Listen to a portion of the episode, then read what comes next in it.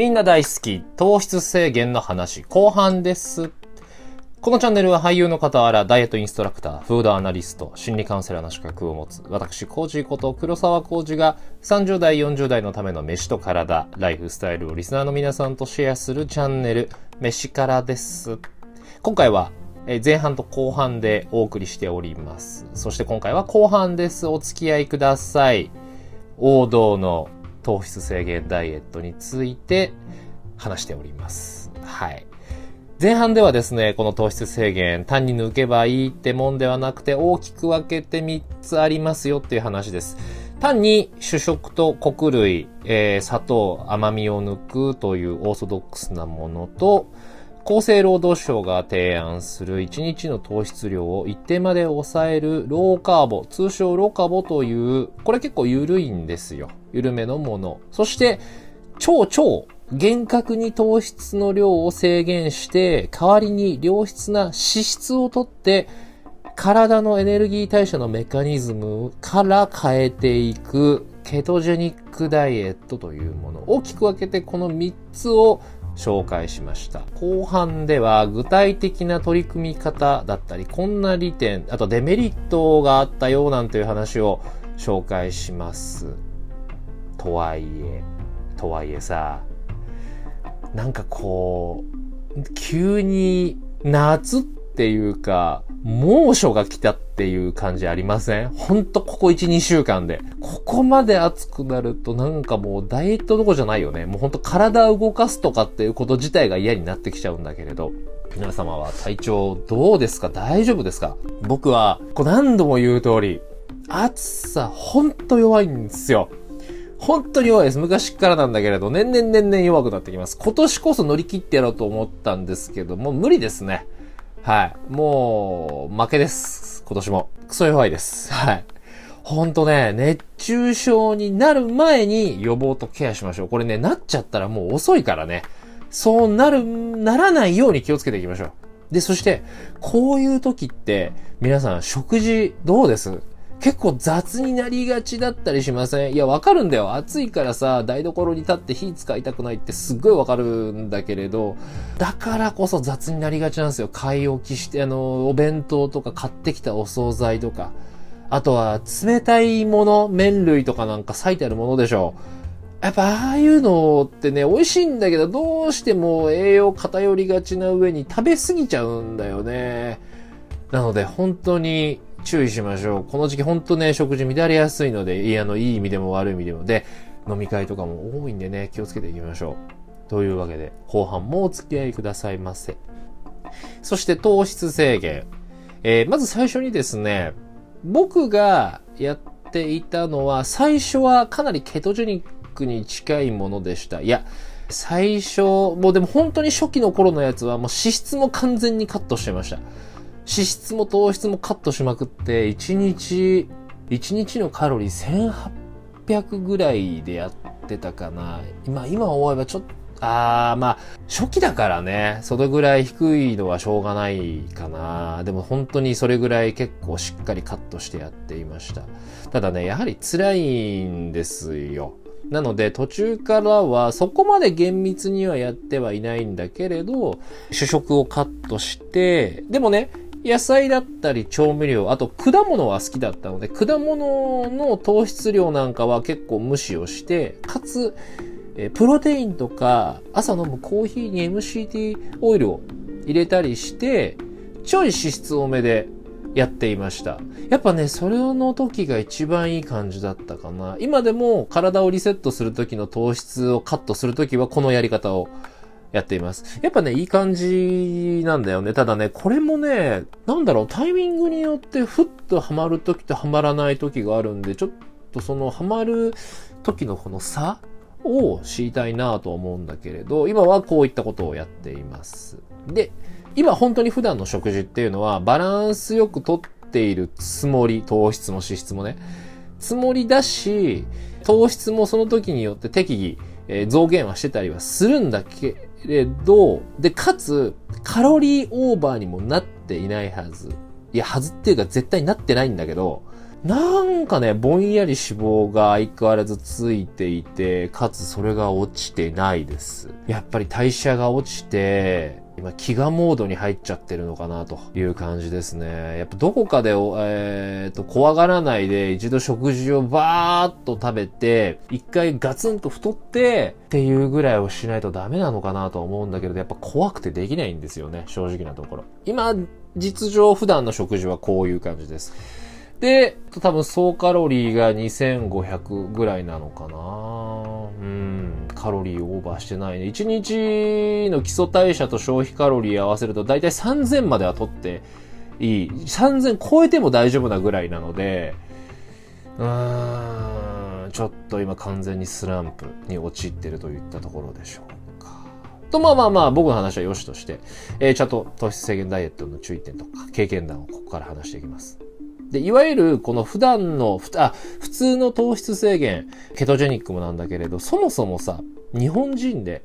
社会生活を送っていると、継続ってやっぱ難しいわけで、いろいろな面でね、特にこのケトジェニックは、あの、食費、コストがどうしてもかかってしまうので、そういった意味でもやや難しいです。で、何も考えないで、この糖、まあ糖質制限に限らずなんだけれど、ダイエットふわっとやってしまうと、特にこの糖質制限でよくあるトラブルとしては、元気が出ない、えー、活力が出ない、低血糖でね、とか、あとはね、やっぱり、その食事に対する欲求を抑えられない、抑えきれない。っていうストレスからやっぱり長く続かない、続けることが難しい。ということが一番のトラブルかなと思います。これはね、特に普段からゴリゴリに糖質を入れてた人、その中でも特にお菓子だったり、ジャンクとか、あとお惣菜とか、ああいうのが好きな人によくあるパターンかな。なので、なんとか最低でも3日は耐えてほしい。3日を、の山を越えてくると、少しずつ少しずつ欲求がなくなってくるから、なんとかして3日は耐えてほしいです。でもね、違う見方をすれば、たかだかだよ。たかだか、ご飯をちょっと管理しているだけで、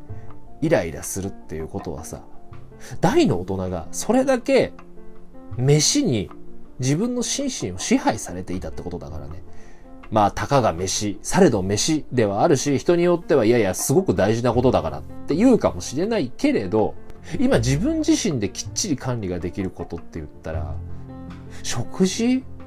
かなと思うからね。他のことってどうしても仕事だったり、家庭のことだったり、外部のことで管理しきれない部分もあるけれどさ、睡眠だってそうだよ。ねえ。できないけれど、食事はなんとかっていう部分があるからさ。でも、それをやっぱ支配されちゃってる。見方を変えればね。ということにつながるんで。で、ただそれでも、頑張って頑張って、乗り切ると確かに痩せる。痩せるんだけれど、やっぱ代謝が落ちて、停滞が、停滞期というのが早めに来ちゃうわけなんですよ。で、その時に、運動も何もしてない、本当にただ食事の制限、糖質の制限だけをしてたりすると、そこでもう切るカードがなくなっちゃうんだよね。ってなってくると、もうあとはさらにご飯を減らすしかなくなってしまって。で、ただそこでご飯を減らしてしまうと、さらに痩せなくなって、ストレスが爆発してがっつりリバウンドしやすい。これがただ何も考えないでやる糖質制限が失敗しやすい、失敗してしまう最大の理由です。で、そのさっき言ったケトジェニック。ケトジェニックっていうのはかなり効果はあるし、あるんだけれど、どうしても専門的な知識と準備が必要だし。で、本当に糖質量を厳密に計算をして、その糖質を枯渇させて、かつそこで脂質をがっつりたっぷりとってエネルギーを保管をしないと、これもまた失敗してしまう。で、もちろん、良質良質って言ってはいるけれど、これも多分ね、そのある程度予備知識として知っておかないとまずいんだよね。何でもいいわけではないから。魚の油だったり、オリーブオイル、MCT オイル。ねまあ、いわゆるいい油を使うわけです。で、しかもこの使う時の量っていうのがね、まあ、これも個人差によってはしまうんだけれど、人によっては結構ちょっとね、引いちゃうぐらいの量を取らなきゃいけないこともあるみたいで。で、ただ、あの、ケトジェニックに関しては僕もしたことがないから、ちょっと正直なところ何とも言えないんだけれど、ただ理屈で考えると、あ、これぐらい油とと取らなきゃいけないっていうぐらい取らなきゃいけないんですよ。で、しかもこのケトジェニック、中には、糖質さえ取らなければ何をどれだけ食べたって大丈夫っていう、えー、ことを言ってる人もいるんだけれど、それでも取りすぎたら太るからね、ノンカロリーじゃななんじゃないからさ、脂質ってやっぱカロリーが一番高いし、タンパク質だってカロリーあるからさ、それでも取りすぎたらやっぱ太ります。当たり前なんだけれど。うん。で、しかも、付き合いとかでもう仕方がなく食べてしまう糖質とか、ね、一回でも糖質を入れちゃったらまたリセットしなきゃいけないわけ。これも面倒なんだよね。本当に。ちなみにこのケトジェニック、このね、アスリートもダイエット目的っていうよりはそのパフォーマンスとかスタミナ向上で取り入れてる人も結構いて、ただこれもはね、エビデンスもしっかりはあるんだけれど、やっぱり会う人と会わない人っていうのがはっきりするそうです。確かね、サッカーの長友選手、長友選手も最初のうちは、えっ、ー、と、厳格なケトジェニックをやっていたはず。ただ今は、えー、バランスよく。でもそれでもやっぱ脂質多めの食事を気をつけてるみたいだけれどね。あとはそのシーズンによって変えたり見たりとかしてるみたいです。ただ、お察しの通りさ、やっぱり糖質制限って面倒かつ続かないんだよね。特にこのケトジェニックっていうのは続きづらい。アスリートだったらやっぱお仕事だからまだしもだけれど、さっき言ったみたいに、やる人もあくまでシーズン中だけ取り入れるっていう人が大半。で、実際プロのボディービルダーとかも、すごい人ほど、今はあまりやってないみたいだね。やっても仕上げの時のごく短期間のみやるだけで、今はやっぱりちゃんとあの糖質入れましょうっていう考えが主流にはなってきてる。これは前半でも話した通りかな。あんまり今はケトジェニックは主流ではないみたいです。ただ、もちろんその習慣、自分のあの生活習慣とか体質にすごく合った、あ、これ体に合うなっていう人だったら全然いいし続けられるんだけれど、そうじゃない人はやっぱり長く続けるのは難しいかな。うん。で、このケトジェニックだろうが、普通の糖質制限だろうが、冒頭にも言った通り、確かに痩せます。痩せる。うん。で、減るけれど、やっぱりさっきも何度も言う通り、運動同士も併用してほしいのね。やっぱり。で、初期段階はあくまで水分が減るだけで、以降はカロリーが足りてないから、脂肪はもちろん落ちる。脂肪落ちるんだけれど、同時に筋肉もゴリゴリ削られていくわけ。うんでただ、ケトジェニックに関しては、脂質でエネルギーを取ってはいるから、その筋肉が削られるのも最小限で済むらしいんだけれど、これはあくまで正確にケトジェニックをやったのみの時だし、で、何度も言う通りにこれ極端な食事だから、合わない人もやっぱいるわけで。で、つまり、糖質制限ってやっぱり短期決戦の場合での効果はあるんだけれど、続かない、うん、続かないというか続けづらいし、長く続けるには、どうしても運動もやってください。本当に。運動もして、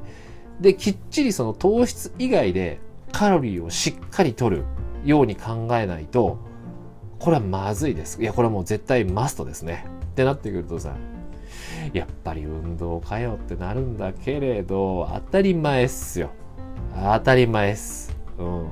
ちょっとだって痩せるよ運動しなくったって。食事さえ管理すれば痩せるけれど、やっぱずっと痩せてたいじゃん。ずっと綺麗な体でいたいじゃん。ってなってくるとやっぱ運動は絶対必要なわけで。まあもちろんその運動の強度にもよるんだけれど、で、でさっきも言った通り、うん、やっぱね、筋肉も減ってしまうんですよ。体重が減るっていうことは、イコール脂肪と一緒に筋肉も落ちているってことだからね。で、もっと言ってしまうと、カロリー制限をしていると、結構しっかりめにトレーニングをしていても筋肉が落ちちゃうのよ。やっぱりね、体にとって筋肉か脂肪かってなったら、筋肉の方がいらないみたい。無駄だからね。必要以上の筋肉は。で、ただまあこの糖質制限、前半にもちらっと言ったんだけれど、個人的には、痩せるとか体重が減るってよりもすごくすごく大事なことがあると僕は思っていて、まあ、それは前にも話をしているこの心身のリセット調整っていう方がでかいかなこれは僕の場合なんだけれど、どうしてもね、糖質性、えー、糖質への依存になってしまって、欲求が半端ない。で、食べたら食べたで、また食べたくなってしまって、で、そのずっと負の連鎖が続いて、果てはメンタルも乱れてしまったり、もう肌も乱れてしまったり。うん、ただこれに関してはさ、ほんと個人差があって、日々ね、スイーツだの、ジャンクだの食べまくってても全然問題ないよ。それはちょっとは太っちゃうけど、別にそこまでは乱れはしないけどね。っていう人ももちろんいるんだけれど、僕みたいに何かの不意に一度激しく乱れてしまうと、人間ってその、うんとね、すごくわかりやすく話すよ。わかりやすく話す。その乱れスイッチってのがあって、その乱れスイッチが完全にバカになっちゃうのよ。で、その後は、どんなに気をつけて頑張っても、あのね、緩みっぱなしになっちゃうの。普通の人はそのスイッチ、結構強固に守られてたりするから、まあこれホメオスタシスっていうことでもあるんだけれど、やっぱね、そうそう乱れないような作りになってるの。だけど一度乱れたが最後、スイッチプラプラになっちゃう。だから気をつけなきゃいけない。だからガチガチに守らなきゃいけないんだよね。じゃあどうすんだよと。じゃあどうすんだってなってくるんだけど、まあ、適当に糖質制限をしてもやっぱり効果は薄いです。これはもうさっきも言った通り。うん。適当にやっても薄い上にいつまで経っても、うん、治りません。で、厳密な、じゃあ、ケトジェニックってなると、これはこれで難しいというのがあるので、僕がやってるのは、やっぱ主食、穀物は抜いて、砂糖、甘味は抜く。で、どうしても甘みが欲しいときはさ、特にあの、ヨーグルト。あのね、やっぱ俺ちょっと苦手みたい、無糖のヨーグルト。だから、ヨーグルトとかに、なんか甘み足したいなって時は、ラカントだったり、オリゴ糖みたいな、この自然の甘みを足して食べてます。その辺は、えー、無視してやってます。で、もちろん野菜とかの糖質も気にしないし、さっきも言ったヨーグルト。このヨーグルトにもね、結構糖質って入ってたりするんだけど、それも無視して、昼と夜寝る前のプロテインに、MCT オイルを入れてみたり、あとはあの、高カカオのチョコレート95%とか80とか、ああいうものを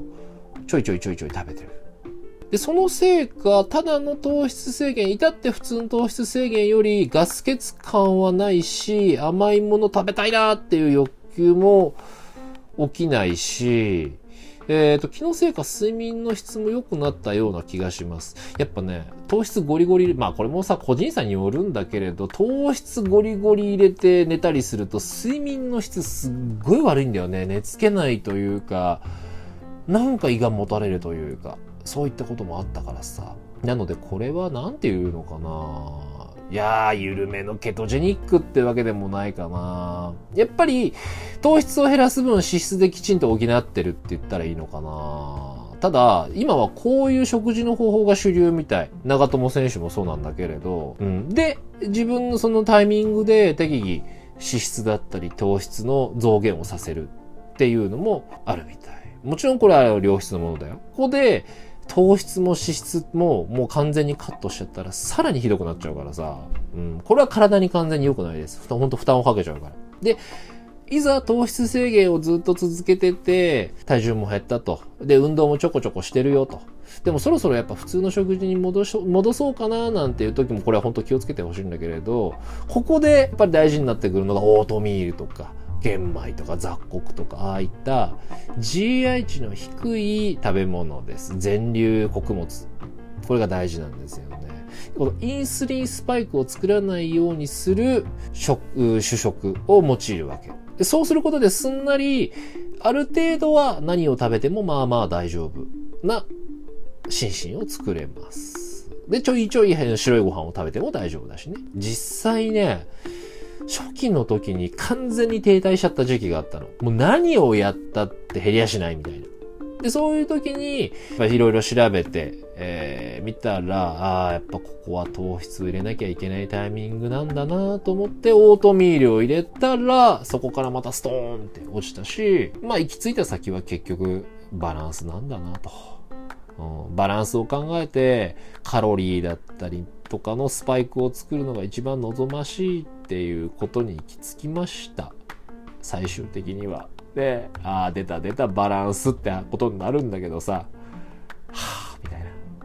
何回聞きゃいいんだよ、このバランスっていう言葉をさ、って思うよね。いや、まあ自分で話しても本当そう思うんだけどさ。まあ、初期の時は時々焼肉を食べるっていうチートもやって、そういったカロリーのスパイクも作っていたから順調だったけど、最近はね、冒頭にも話した通り、チートも、チートらしいチートもやってなくて、気がついたら定年、まあそもそも本当その定年日になってるのかどうかもわからないんだけれど、ふわっと太って不調がずっと続いてるっていう状態だからね、どうしたら抜けられるんだろうっていうのは本当に今でも模索中です。というわけで。まあ、ここ1、2週間で急に夏本番になっちゃってさ、で、しかもまあ大人になると、よっしゃ脱ぐぞっていう機会も少ないとは思うけれど、まあやっぱり薄着になるからさ、体やっぱ締めようかとも思うし、で、えー、ちょっとね、またコロナ増えてきちゃってたんだけれど、いろんな海水浴場とかも今年はどうするやります？みたいな話にもなってるみたいだからさ、ちょっとここ1、2年の青春を取り戻すかのように、そういうところで遊ぶ人もいると思うんですってなってくるとさ、不意に脱ぐ機会もあると思うんですわ。なんて人へ。やっぱり、ダイエットをよっしゃやるぞって時のきっかけ作りとして糖質制限はありです。短期決戦としてね。特に、特に特に今まで糖質だったりお菓子、ジャンクフードが大好きでした、依存してましたっていう人ほど、ダイエットは当たり前なんだけれど、心身のリセットも兼ねてっていう意味では本当におすすめです。いろんなことが本当にクリアになるから。ただ、やるんだったら本当に計画的に行きましょう。ふわっとやるのだけはやめましょう。予備知識すっごい大事です。おすすめは、ちゃんと糖質をカットした分のカロリーは太らない範囲で取りましょう。タンパク質もしっかり取る。で、プロテインで取るっていうのもありだし、えー、あとはそして脂質。プロテインとかヨーグルトに MCT オイルを入れたりとか、あとサバ缶で良質な魚の油を取るっていうことだったり。あと、どうしてもさ、寝る前とか夜の食事取った後のあの、だらつきタイムまったりする時間にさ、なんかついつい食べたくなっちゃうじゃん。そういう時に、あその MCT オイルが入っているプロテインとかヨーグルトを取ると、ああ、なんか食べてえなーっていう食欲をね、不思議と抑えてくれるので、これもおすすめです。で、いい感じになってきたら MCT オイルをちょっと一旦カットしてみて、オートミールだったり玄米、あとはパンで言うとブランパンだったりとか、そういう全粒穀物を少しずつ少しずつ取っていくっていう風に切り替えてみる。うん。そうすることでスムーズに普通の食事に戻せるからさ。うん。で、それが満足できるようになってきた時にはもう勝手に痩せてます。痩せてるし食事も変わってます、自分の中で。うん。マジで。うん。バグった食習慣見だ見直すだけだからね。本当に。というわけで、今回はね、前半と後半で王道の糖質制限ダイエットについて話しました。ただね、話の途中途中でも言ったんだけれど、今の主流は、えやっぱ糖質ちゃんと取りましょうよと。糖質取って質のいいトレーニング、質のいい運動も併用するのが一番綺麗に痩せれるし、一番最短で、え、痩せることができますよっていうのが一応業界の主流にはなってはきています。ただそれってやっぱり俺運動習慣がやっぱそもそもある人とか健康な人の話だと俺は正直思ってるからさ。うん、だからこそ賛否両論があるんだけれど、で、しかもさ、乱れていない。乱れた経験がないって人には本当わかんないと思います。この辛さ。糖質依存から抜けることの辛さ。わかんない人。うん、にはわからないんだけれどね、ほんと辛いんですよ。なので、えー、自分が今どうなんだろうっていうのをまず見つめることから、えー、始めてみましょう。ね。何度も言った通り、きっかけ作りだったり、その、リセットを兼ねてっていう意味だったら僕は本当にやるべきだと思うので、冒頭に話した通り、あとは、今、本当に暑いです。今年は酷暑になるのはもう間違いないだろうね。で、ほんとこういう時は、